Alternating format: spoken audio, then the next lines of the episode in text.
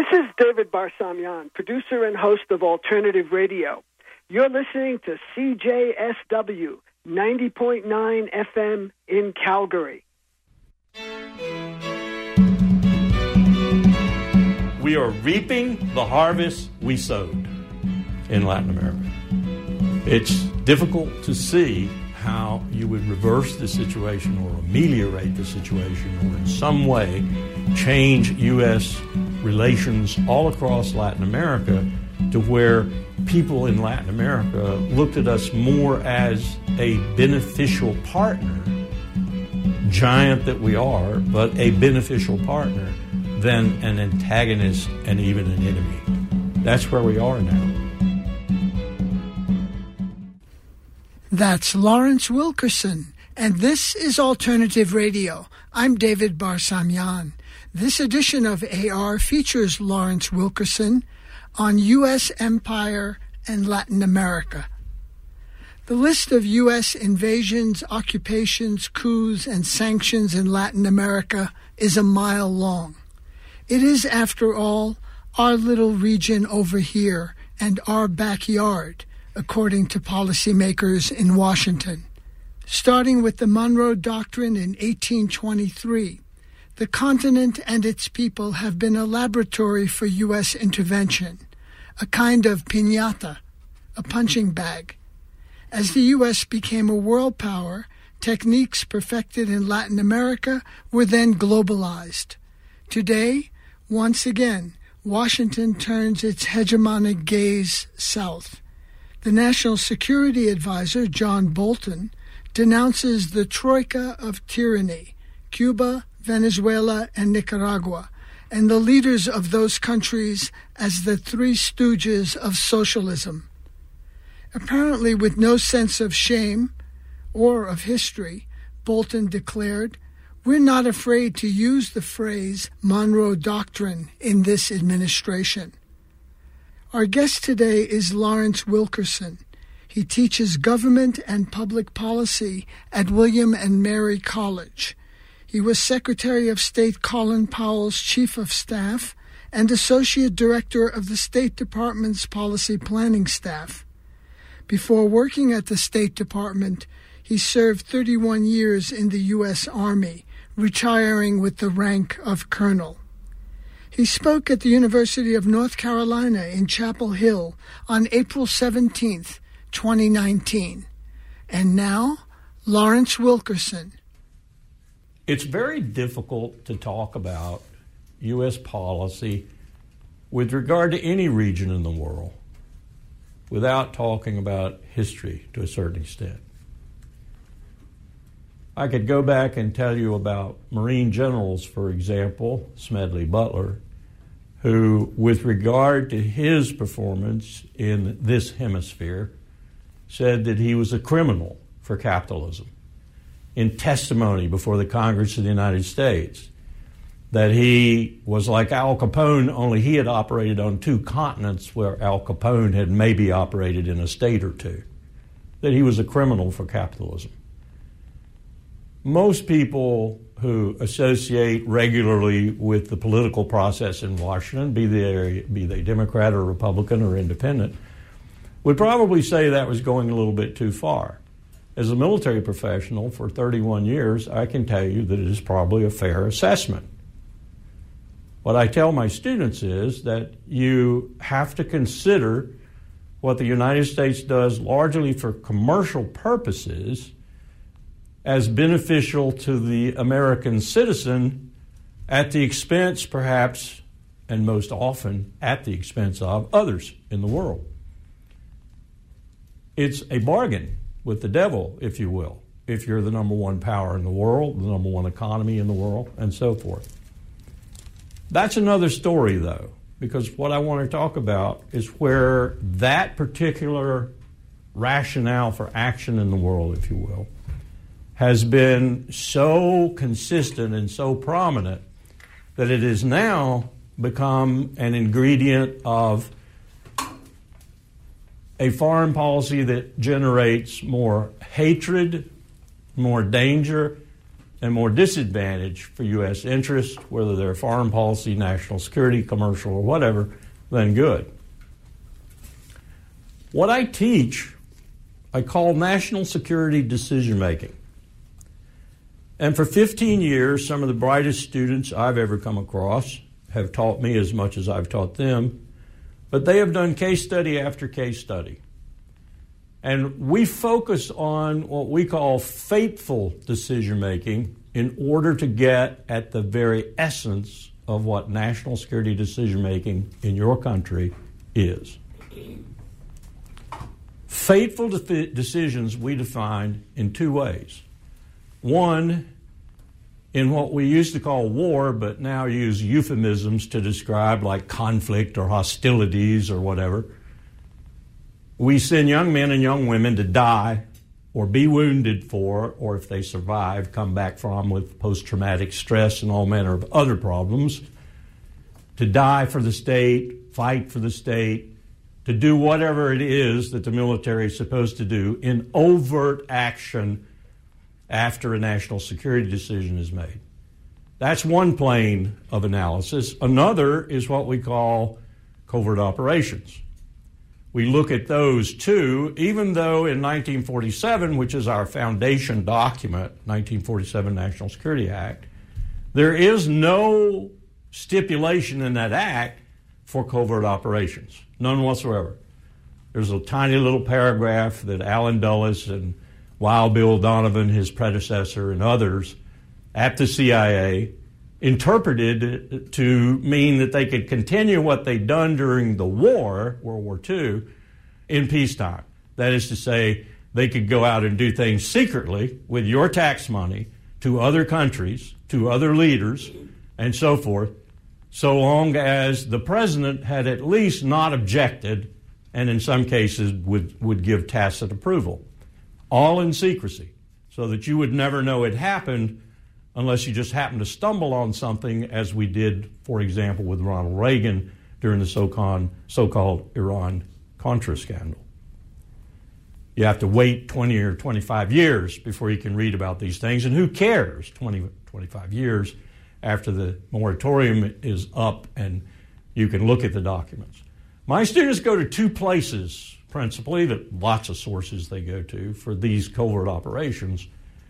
They go to people like John Prados and Safe for Democracy, which is probably as tedious a book as you would ever want to read, full of primary sources and full of commentary about, including Latin America, covert operations across the face of the globe for the past half century or so, since World War II, and the creation of this capacity.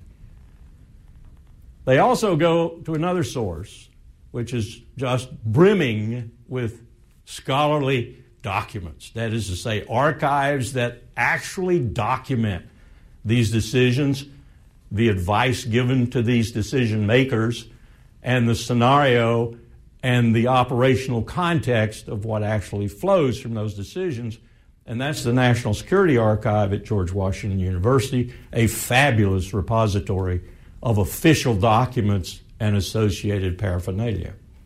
Uh, people like Peter Kornbluh and others have put this together over time. And if you want to really find out what's going on or was going on, not classified anymore, go to those archives. But what we find from that is everything from Eisenhower, and we study Eisenhower's two initial coup, because Eisenhower is a man who is versed in war like no other president we've had, except possibly Ulysses S. Grant. And there's some real similarities between their actions. Eisenhower is appalled by open conflict. He is absolutely committed to not making a fateful decision that will start a war, that other range of decisions we study. And so he gives real institutional blessing and coherence to the covert operation aspect. And he starts, of course, as we all know, I hope, in 1953 with Mohammad Mossadegh in Iran, with the British conspiring right along with him and he overthrows the democratically elected leader of Iran. And for 26 years or so, we get the Shah, we get reasonable stability and access to Iranian oil. Again, ask yourself would you have rather not had access to that oil? Even more importantly, ask yourself if you'd rather or not had your ally, the United Kingdom, then still roiling under what had happened to them in World War II, and for that matter, World War I too. France, same way. Germany wrecked. Russia having stolen most of Germany's heavy uh, industry, but still wrecked herself too. Japan wrecked. Would you have not had that oil flow to your allies as you tried to resurrect yourself after World War II? Especially if you were the new Rome, you were the hegemon. You are so powerful that you have 50% of the world's gross domestic product. You're so powerful that in the last year of that war, you make 50,000 airplanes. You are so powerful that you can't turn that power off. And so now you're doing things like clandestine operations and making war fiercely, except for Eisenhower. Eisenhower does not have an open war in his administration. He comes close in Lebanon, but he doesn't have an open war. But he does give real credibility to covert operations. As I said, first in 53 with Mossadegh, and then in 54, and now we're in Latin America, Central America. I call it all Latin America. He starts there with Guatemala in 1954, tries to get the man who ran the successful operation in Iran, Kermit Roosevelt, to take the one in Guatemala. After all, he's got a success record now. And Kermit essentially says, if we can judge from those who apparently overheard him, well, no, I don't want to do that again. If you want to do something like that, send in the Marines. He didn't want to have anything to do with another covert operation. But that's no problem. You can always find someone at the CIA who will. And so they do. And if you go back and you study that operation, as we have, in minute detail, as we have, look at the archives, as we have, you will see that we contrived the communist aspect of Jacobo Arbenz in order to allow us to overthrow him. We even bought Czech arms and put them on a steamer and sailed them into the bay in order to say, see, they're communists. Now, there were probably some communist elements around, but this begins the use of communism and the specter of its ideology and the specter of the giant Soviet Union with nuclear weapons and so forth and so on as being majorly, even existentially inimical to U.S. interest. And we overthrow Jacobo Arbenz. And I would assert to you today, and my students would tell you the same thing, that Guatemala is still suffering from that initial coup. That's going to be a trend as we go through this history. Fast forward a little bit to the next one that we look at really hard. And it's because there is so much data available now. So many archival documents, so many tape recordings, and so forth. Uh, you, you have to ask yourself sometimes why Nixon let that tape recorder run during some of the conversations that we now have a record of. And this is Chile. It starts in the Johnson administration, and it is mostly buying newspaper editors and union heads and so forth. Where have you heard that before? What, what just happened in 2016 that the Democrats and some Republicans are making so much over? That Russia interfered in our elections, that Russia was instrumental in the defeat of Hillary Clinton, and instrumental in the success of Donald Trump and so forth. Well, your country has been doing that for decades and doing it with a great deal more bloodshed and money spent and anger created and angst generated and turmoil and lasting effects than probably anyone else in the world. Certainly, the Soviet Union as the Soviet Union was involved from time to time in these sort of enterprises, but not to the extent your country has been, not to the finesse and the damage and the destruction and the lingering problems that your country has been. What back to Chile for a moment. You actually have a president of the United States turn to his CI director when he's really feeling angry and say, quote, make the Chilean economy scream, unquote. And we do. We go after Allende, Salvador Allende, then the president of Chile, and all that he represented, to include his Cuban entourage. We don't forget that now. That's a major element of U.S. policy. Anywhere the Cubans are, they are so terribly destructive, so powerful, that we always have to go after them. No matter what happens, we have to go after the Cubans. So Allende has a little detachment very smart man leading that detachment in Santiago. And so that's another aspect. But when you really parse the pieces and you look at what's going on, you find more of mine interests, soft drink interest, telecommunications interest, and you even find people from those industries coming into the Oval Office to talk to the President of the United States. You even find people having significant influence on the President of the United States with regard to those commercial interests. You even have a situation where one day you have Henry Kissinger, then the National Security Advisor, very powerful man, probably as powerful a man as we've ever had in the Oval Office, who was unelected and not subject to the advice and consent of the Senate very powerful man saying, It doesn't matter, referring to Latin America. It doesn't matter at all. It's not even consequential. Within months, essentially going along with Nixon in that it is utterly existential to the United States of America that Salvador Allende be removed from office and every trapping of communism and socialism be expunged, even to the point where we will install that distinguished gentleman of all scholars, Pinochet, as the leader of Chile, and Milton Friedman, that stunning economist from the University of Chicago, will go down there and teach him how to do things. And Henry Kissinger will go down there and have lunch with him. And we all know, I hope, what Pinochet meant for Chile for the next decade or two. Horrible situation for Chileans. We still don't know to this day, though we've made a pretty good count of it in the archives at uh, George Washington University, how many people Pinochet actually disappeared or just outright killed. One of the most intriguing videos I show my students is of some of the top 5% in Chile's wives who are assembled to comment on various things that Pinochet does as he's consolidating his revolution.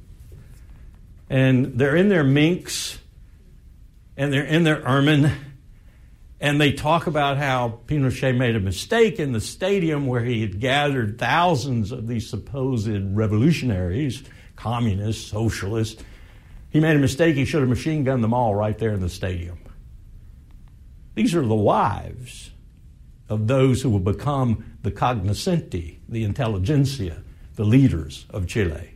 They're the people we install, the people we are supporting, the people with whom our leaders will have lunch and conversations and discussions about the future, the people whom our economists will show how to generate predatory capitalism that, above all, will benefit the 5% in Chile, but secondarily, their cohorts in the United States of America across a spectrum of industry and corporate interest.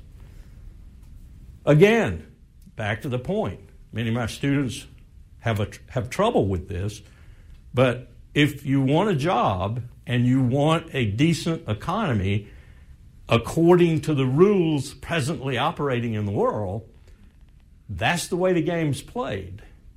You use your power to make it happen. It's been particularly egregious in our own hemisphere for a number of reasons, and my students wrestle with this, but over time, they begin to understand, I think, what the real motivation for the Monroe Doctrine was what the real motivation for continuing to resurrect it from time to time is now. And they use, cleverly, I think, sometimes the Dash 9 line with regard to China and the South China Sea.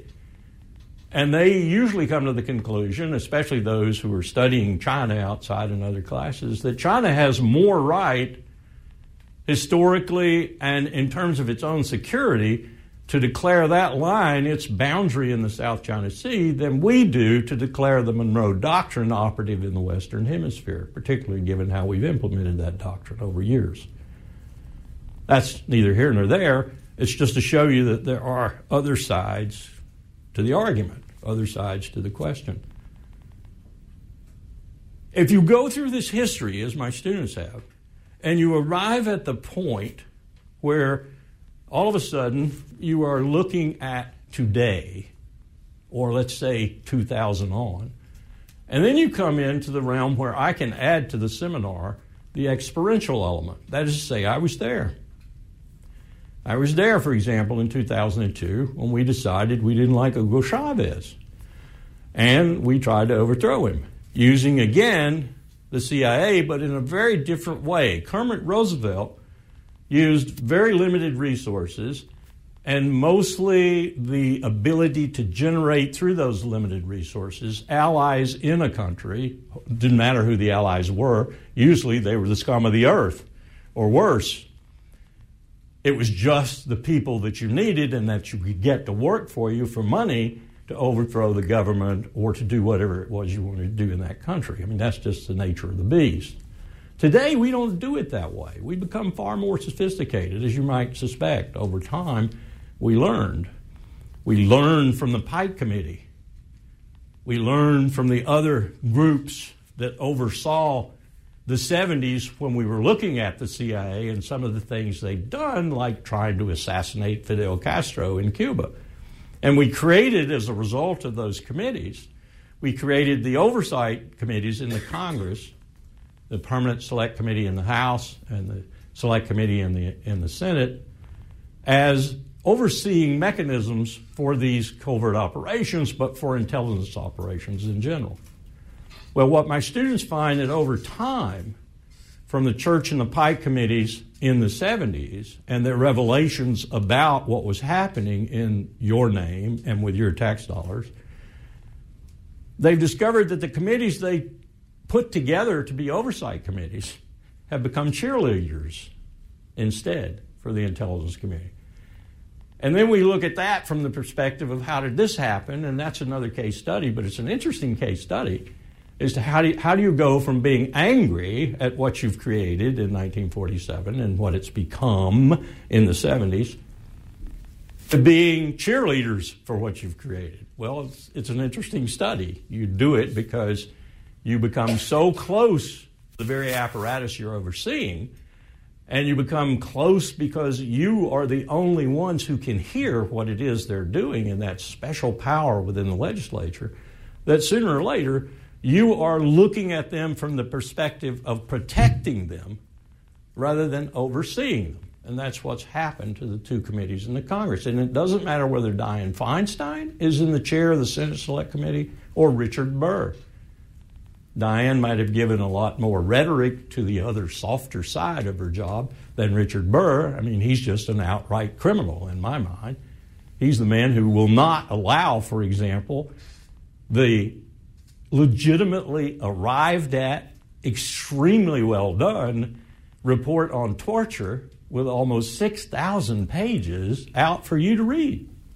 He doesn't want you to read that because he knows that a significant number of you would probably object, would probably not like the idea that war crimes were committed in your name and with your money. We'll probably never see that report. And we'll never see it largely because of his machinations to keep us from seeing it. This is what the oversight committees have become cheerleaders for the intelligence community. Back to my own experience. Here we are in 2002. We can't get Otto Reich confirmed as the Assistant Secretary for Western Hemisphere Affairs, but we can get Roger Noriega confirmed. We can bring Elliott Abrams in, and we can listen to the President who essentially says, I got to pay those Cuban Americans in Florida back who voted for me. And to this day, I can find no evidence that that was not the primary motivation for the President of the United States. And think about this for a moment. This was one of the most inexperienced presidents to ever walk into the Oval Office post World War II. He demonstrated it almost every day during those first four years. He made catastrophic decision after catastrophic decision in that first four years, drove Secretary Powell insane. He would come back to my office, he would open the door, and he'd say, You know what I do for this administration? I clean the dog off the Oval Office carpet. That's what I do. I don't do anything more because I can't. I can't get out of the shackles I'm in, shackles put on me by the Vice President, by the Secretary of Defense, by the National Security Advisor, Condoleezza Rice, and a host of other people who had other interests than America's in mind, in my view. They had their own personal power interest in mind, and they had what I call now neoconservative interest in mind, which are to ma- maintain the hegemony of the United States no matter what, through thick and thin.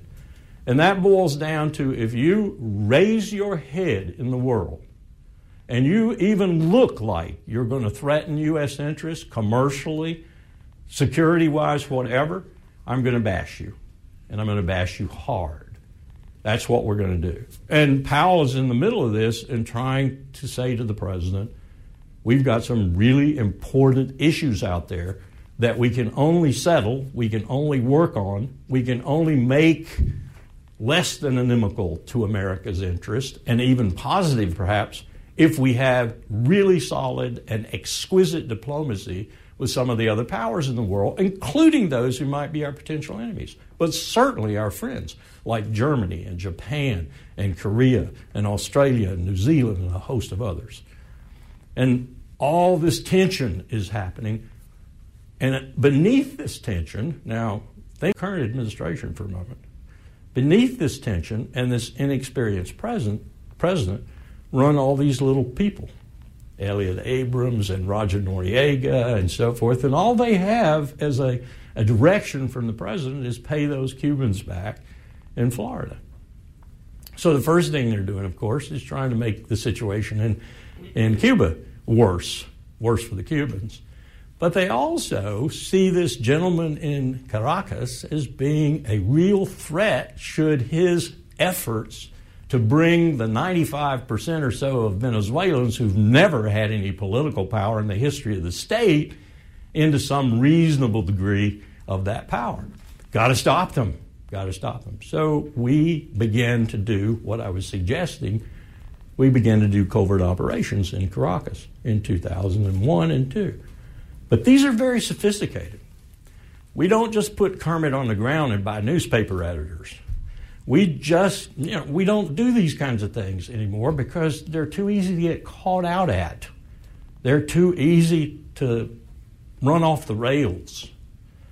So, what we do is we hire people wittingly and unwittingly to do these sorts of things for us. People like the National Endowment for Democracy, other NGOs and pseudo government organizations. Even I had a vice president of World Vision come in from sub Saharan Africa when I was chief of staff of the State Department and just sit down in front of me and just go on and on and on about what was happening within his own ranks that he couldn't do anything about.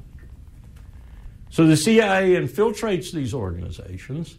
It uses these organizations, as I said, sometimes wittingly, sometimes unwittingly and under the guise of teaching free market principles, teaching constitutionality, teaching uh, proper journalistic techniques and principles and so forth, we undermine the existing government.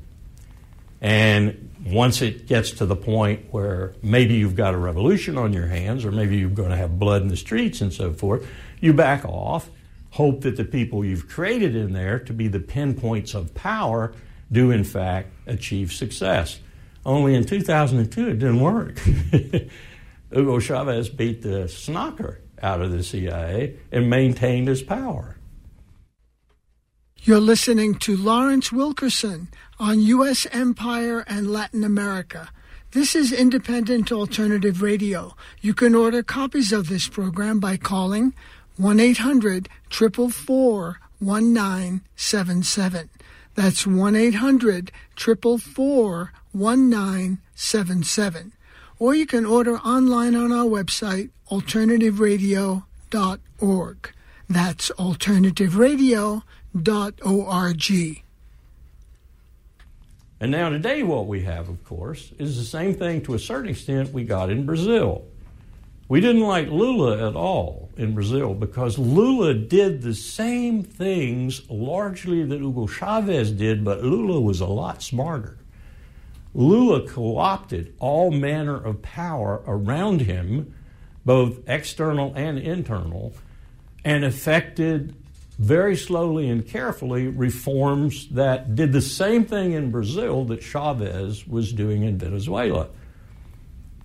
Problem with Lula was when he left, Dilma Rousseff came in and didn't have nearly the skills that he had, didn't have nearly the support that he had, and wound up wound up succumbing to the other side of the coin, if you will. Those people in Brazil who would prefer to see everything, thank you very much, go on the same way it had go on gone on for years.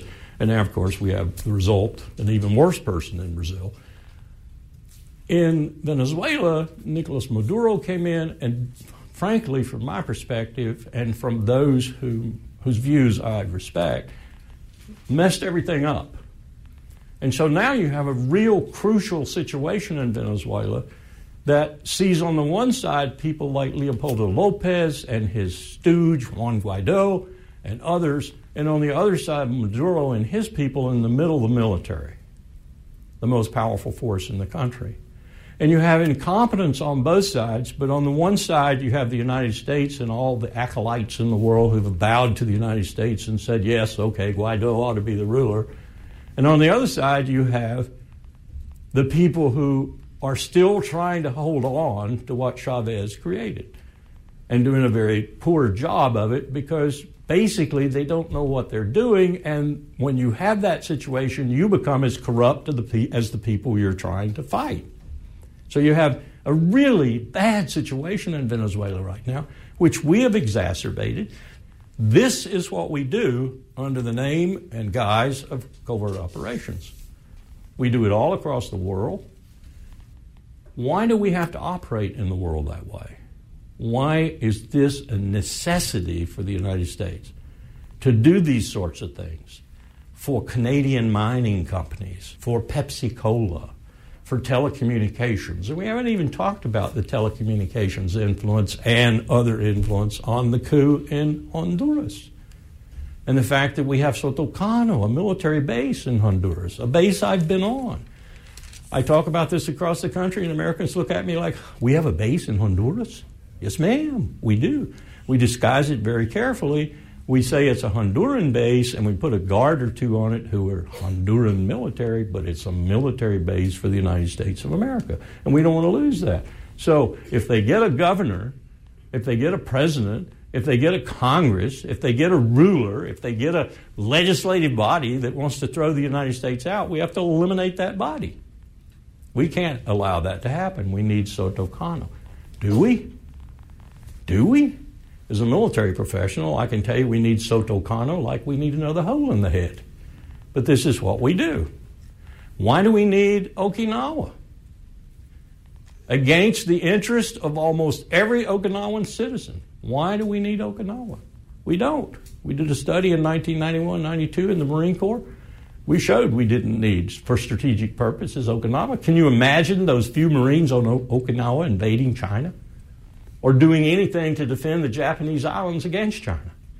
Nonsense. But they're there, and we don't want to take them home. Why do we not want to take them home? Well, we don't want to take them home because in California, which is the most likely place they would return to, they cost more than they do on Okinawa. That's partly because the Japanese fund about 50% of their costs on Okinawa. So we don't want to bring them home. These are the kinds of decisions that ought to be decisions you see. There ought to be transparency if we have any pretense anymore to being a democracy. to being a republic that has democratic tendencies at least. These are decisions that ought to be weighed with the American people, especially this money we're spending right now. Back to Venezuela for a moment, because this is a critical, critical time for not just Venezuela, but for the United States too. El Coloso del Norte. There is a potential for a real bloodbath in Venezuela. Should the United States, and this is what my students most recently wrestled with in seminar, should the United States, based on that alone, put military forces in Venezuela to stabilize the situation? What would be the aftermath? Was the main point the students wanted to make. There was almost consensus on what the aftermath would be. It would be something like Libya. It would be something like Iraq. It would be something like all the rest of the places your country has invaded or fought wars in or is still fighting wars in right now. It'd be a mess, an absolute mess. And the United States would not be a stabilizing factor. Instead, it would be a destabilizing factor. So, what do you do? I thought the students had some pretty good ideas. You enlist the good offices of others. Mexico, Colombia, the Pope, whomever you can get to exercise their good offices, and you get people to talk, to negotiate, and to somehow come to some, some solution, which would probably be, because there isn't any other way to do it, instrumentally anyway, some sort of election, new elections, and some sort of plebiscite, some sort of oversight of the, of the voting and so forth from neutrals whether it's the United Nations, the EU, whoever might be involved. I wouldn't have the United States down there because we can't even run our own elections well anymore. I want to see a lot of observers come to the United States for our elections. I know how we Republicans won Ohio, for example. We cheated like hell. We got into the computer systems. It's a real easy thing to do. Why would anyone think that we used to stuff ballot boxes and we used to take names off gravestones and vote them? That in an age of computers, we wouldn't do the same thing, only with a lot more sophistication. You go out and you find a place where the margin's about two, one to two percent in the polls, and then you get someone to twiddle the computers for just forty or fifty thousand votes because we don't go out and vote in great numbers in local elections, normally no more than 25 or 30 percent of the registered voters vote. In some, in Texas, for example, less than 15 percent. We did a study at William and Mary of Texas. Less than 15 percent. That doesn't mean you have to get a lot of votes. so if you can get, you know, a thousand here, a thousand there from tweaking the computer, you're going to win. This is what's happening this is what has always happened in one way or another. But it's got a great deal more impact today, particularly when the empire is looking as bad as it's looking today. And what do I mean by that? $22 trillion in debt, the interest payments on that debt, which ignore the total debt, which is approaching 100% of GDP, hadn't been there since World War II. You can ignore that debt if you want to. I would not.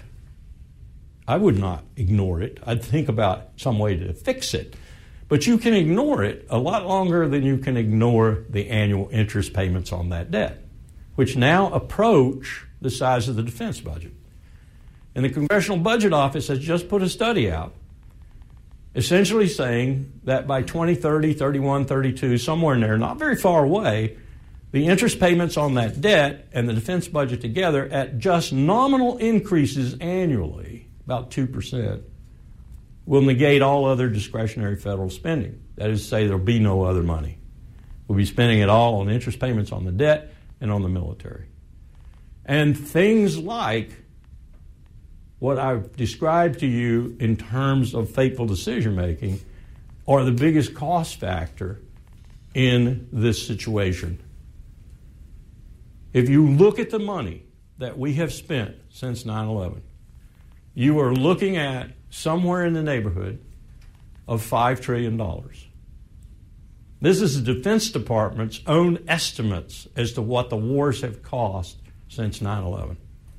If you factor in, as the cost of war project at Brown University has done, the wave of veterans coming down the road at us that we will have to take care of through the VA, add another 2 trillion. Now that's money that could have been used to refurbish our infrastructure, water, roads, sewage, bridges, you name it, and probably refurbish it in a sustainable, renewable way. Money that could be used to send every youngster in America for a decade or so to college free. Money that could be used to finance a healthcare system that gives us all a break.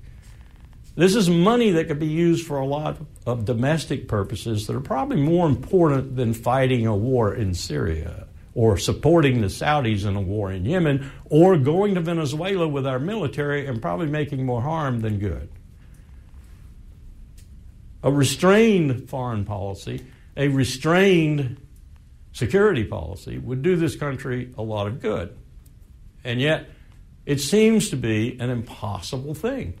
We have been at war by some counts, for 18 straight years. And if you count the north fly zone and the south fly zones in Iraq, no fly zones in Iraq, we've actually been at war since 1990 without fail. Most of you, although you don't know it because we don't have a draft, most of you in the back there have never known a country not at war.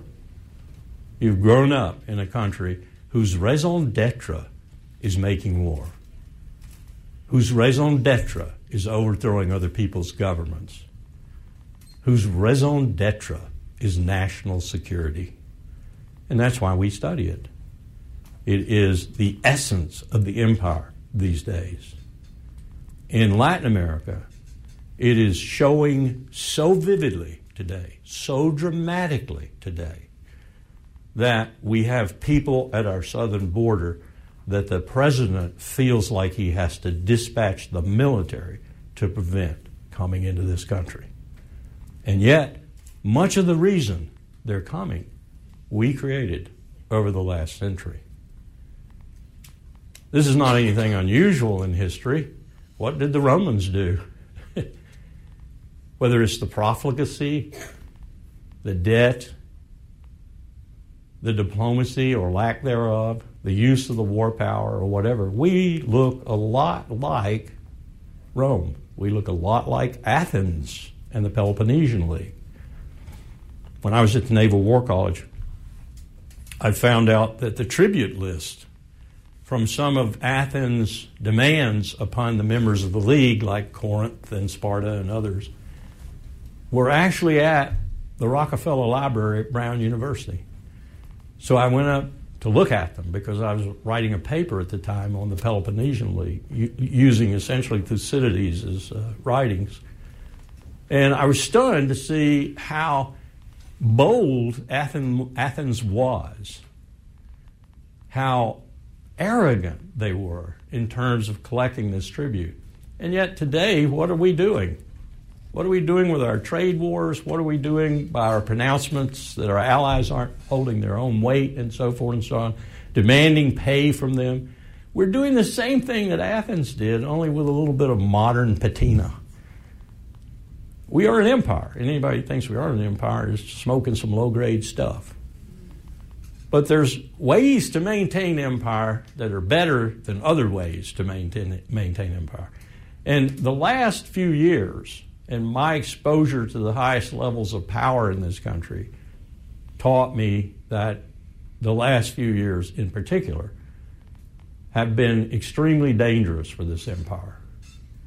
There are polls, for example, that show that better than half the world's population, that's about three and a half billion people, believe the number one threat to their future is not the state next to them, like Pakistan and India, is not the terrorist in their midst. It's not the nuclear weapons that might be in their vicinity. It's the United States of America. That's what these polls are showing us. Now they're even showing us that amongst some of our allies. And would be allies like Pakistan and Egypt and so forth. They're showing us that our policies are now dramatically revealed to the world, either intuitively or intellectually, or in many cases both. And that those policies are redounding to our discredit to a degree that they're actually influencing our national security. And they're not influencing national security positively. So we need to do something about it. I'll finish by saying that there are a lot of us in Washington, some of us Republicans. I'm a Republican. There are only about four of us left in the Republican Party that are Republicans Lincoln Republicans, Rockefeller Republicans, Eisenhower Republicans. We are trying to do something about this. We, a group, certainly not me exclusively, but the group I belong to, really helped get the legislation through the Senate and the House demanding that the president get the United States out of that brutal war in Yemen. The president has vetoed it. I think that was a tragic mistake on two levels. One, it was the wrong thing to do. And two, the president missed a marvelous opportunity to make a point before the 2020 elections that he is the president and not John Bolton and not Mike Pompeo or anybody else in his administration. What a marvelous stroke of genius it would have been for him to support that legislation, either by not vetoing it and just letting it go back and be impactful and in effect, or by actually saying, I'm for it, and having it happen. I mean, this is the guy who said he didn't do stupid wars. This is the guy who said empires don't fight in stupid wars. Powerful countries don't fight in stupid wars. So it's a wonder to me why he didn't take this advantage and, and, and do something like that.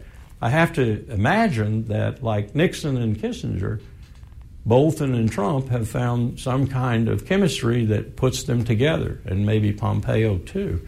Although there's a lot of infighting in Washington right now that you don't see probably that I do because I'm closer to it. I can't even tell you what the decision on Venezuela is going to be. One of the things my students will tell you, one of the things I can corroborate for them, is this man does not use the 1947 statutory institutions in order to make decisions. He's hardly been to a National Security Council meeting. He makes decisions in his bedroom with Scavino and his boys tweeting for him. That's the best we can tell. One of the things we analyze in our decision making analysis is the process. That is to say, where is the decision made? Who's the influence on it? And why did their influence produce the decision?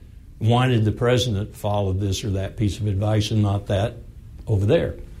That's one of the things we do. We can't do that for this administration because there is no process that we can detect. And we've bored into it several times trying to figure out how the decision making process actually works in this administration. It's very difficult. Johnson had his Tuesday luncheons. H.W. Bush had his lunch with the vice president. George W. Bush had his NSC meetings. Other presidents have tweaked the statutory process. They've made decisions here, made decisions there. You know, Nixon is probably on his yacht in the Potomac with Bebe Rebozo when he decides to expand the Vietnam War and invade Cambodia. So we've seen it all in our study, in our case study re, uh, our research. We've seen every kind of president, every kind of decision making process except this one. we've never seen this one. We do not know how this administration makes decisions. We can see the mercurial nature. We can see the chemistry and sociology of the decision making team. We can see the other influences, the international influences, the domestic political context, all those things we can parse and analyze and come up with answers to, reasonably accurate, probably. But in terms of the ultimate decision maker in the process, mystery, total mystery. So, what will we do with respect to Venezuela? And what will we do with respect to Libya, which is falling apart majorly again now?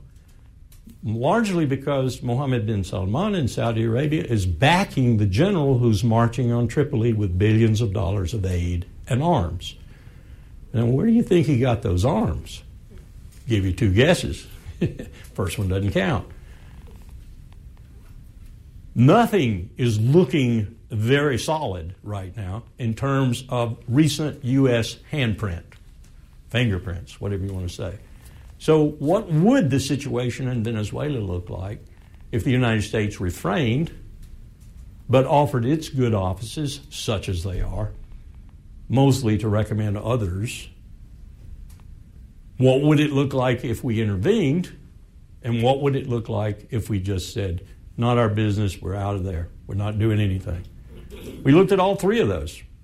And frankly, all three have their problems.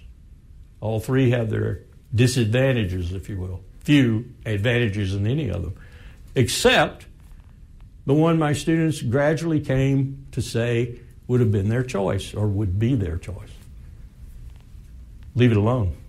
Let the Venezuelan people settle their own problems. Let Colombians and others help, but let them settle their own problems. Throw into that another ingredient. One of the smartest men in the world right now, in terms of foreign and security policy, is a guy who runs a gas station for the world. A guy whom we have poked our fingers in the eyes of since Bill Clinton decided to reverse George H.W. Bush's policy and expand NATO right into his face. All the way to Georgia, Warsaw, you name it. Putin. A despicable man who has weaponized his mafia in order to go after these things in the world that he wants, but a genius when it comes to strategy. He goes after us where we show weakness. He punches above his weight. And if we respond, he stops, maybe even backs up a little bit. So what has he done? He's gone to Syria. He's gone to Venezuela. He's, I'm told, going back to Cuba now if the Cubans will have him. I know the Cubans didn't have too good of relations with the Russians. This is a man who's making it difficult for us in our own hemisphere and elsewhere. And he's doing it largely out of state interest, but out of the interests that were generated primarily by what we did to him post Cold War, reversing everything H.W. Bush stood for and going for what? Selling F 16s to Poland, selling armaments to Georgia, selling armaments to other members of the Warsaw Pact who are now members of a free Europe. This was the major motivation for NATO's expansion. Any fool could see what Putin was going to do in response once we crawl right up to his door. He did exactly what one would expect him to do. We are reaping the harvest we sowed in Latin America. I didn't even begin to go to the depth and profundity of how we grew the seeds and watered them and so forth and so on. But we are reaping a harvest of our own policies. It's difficult to see how you would reverse the situation or ameliorate the situation or in some way change U.S.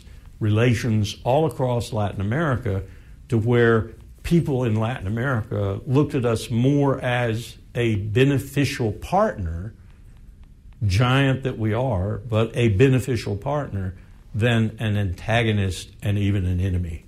That's where we are now. Once, I think it was 2009, when I was in Havana, a very prominent Cuban said to me, even a dying elephant can thrash a lot of grass. And he was referring to his picture of the United States as an expiring empire, but wondering if that expiring empire wouldn't crush him before it died. I don't think the situation's that grim, but I think it could be. You know, I haven't even talked about the climate crisis, but it could be.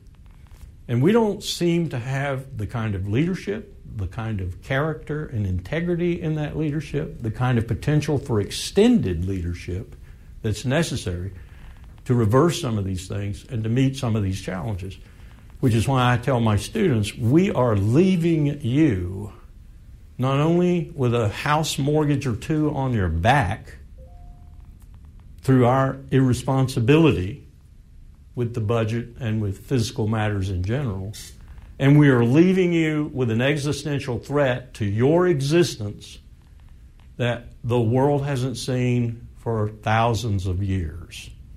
And if you survive, it'll be through your ingenuity, creativity, engineering, imagination, you name it, use of high technology. That is one hell of a thing to tell your grandchildren. And I have four of them. I really feel like apologizing to them. Thank you.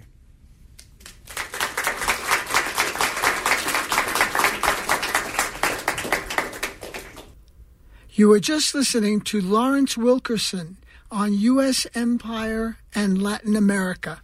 He spoke at the University of North Carolina in Chapel Hill on April 17, 2019. Lawrence Wilkerson teaches government and public policy at William and Mary College. He was Secretary of State Colin Powell's Chief of Staff. Before working at the State Department, he served 31 years in the U.S. Army retiring with the rank of colonel. This program is produced by Alternative Radio based in Boulder, Colorado. We are independent and part of the nonprofit media organization Rise Up. We feature progressive voices rarely heard in the corporate media, such as Bill McKibben, Winona LaDuke, Michael Yates, Shoshana Zuboff, and Ilan Pappé. To access our complete audio and book catalog, just go to our website, alternativeradio.org. Again, our website where we are podcasting, alternativeradio.org. To place a credit card order for CDs, MP3s, or written transcripts of today's program, Lawrence Wilkerson on U.S. Empire and Latin America, just call us at 1 800 444 1977. Again, that number is 1 800 444 1977. Jerry Marketos recorded the program. Joe Ritchie is our general manager and editor. I'm David Barsamian. Thank you for listening.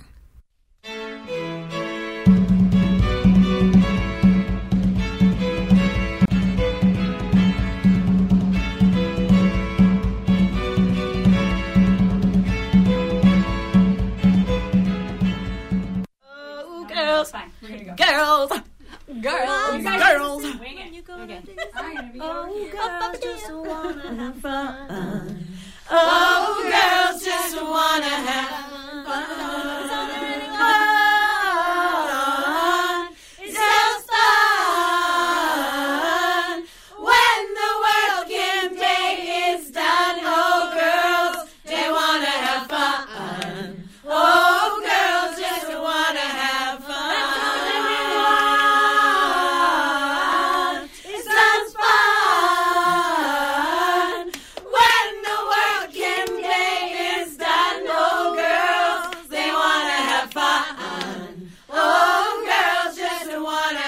CJSW 90.9 FM in Calgary. We're just here to have fun.